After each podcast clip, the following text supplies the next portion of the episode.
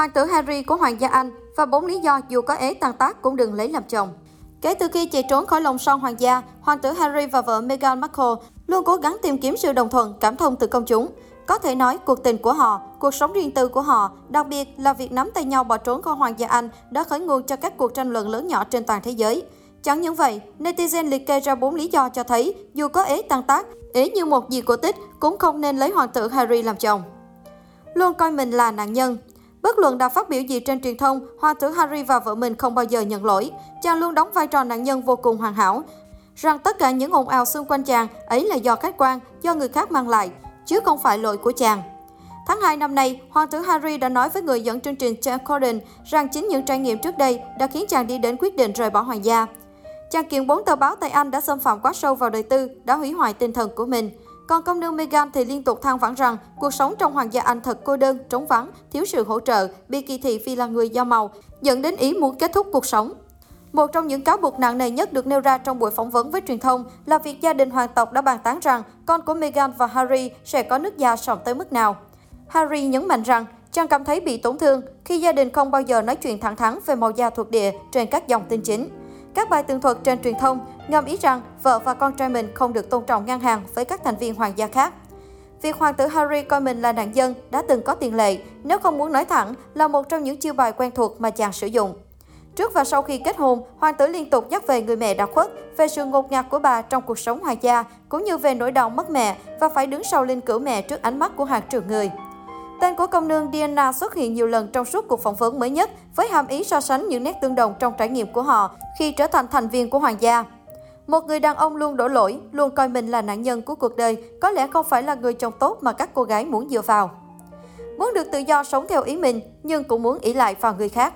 Rời hoàng gia, Harry bị tước bỏ phần lớn quyền lợi và hào quang của một hoàng tử. Chàng tuyên bố mình và gia đình nhỏ muốn sống tự do như một thường dân.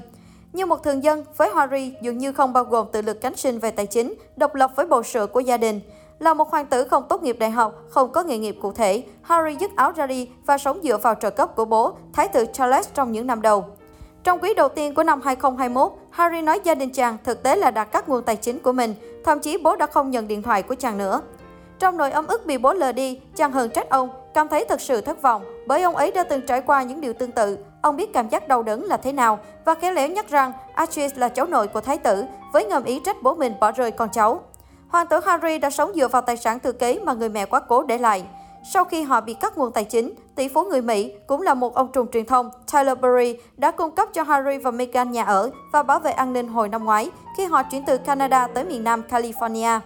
Thậm chí, với tiếng vang của một người là hoàng gia lưu lạc, Harry và Meghan đã thỏa thuận với Netflix và Spotify thực hiện các show và các chương trình podcast nhằm trả chi phí an ninh.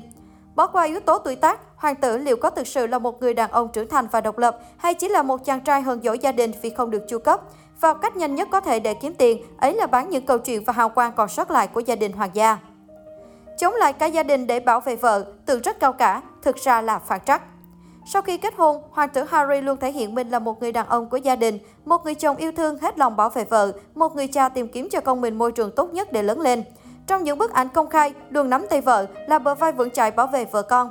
Chàng công khai ca tụng vợ khi đã sinh Archies một cách an toàn trong khoảng thời gian quá tàn nhẫn và tồi tệ.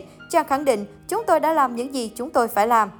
Đáng nói, trước khi Meghan bước vào cuộc đời Harry, chàng từng sa ngã, từng nổi loạn, từng là hoàng tử tài tiếng nhất hoàng gia Anh với tuổi trẻ gắn liền với những hộp đêm và cả chất kích thích.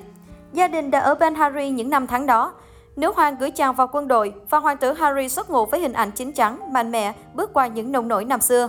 Và rồi cũng là chàng, sẵn sàng nã pháo vào gia đình mình để bảo vệ vợ con.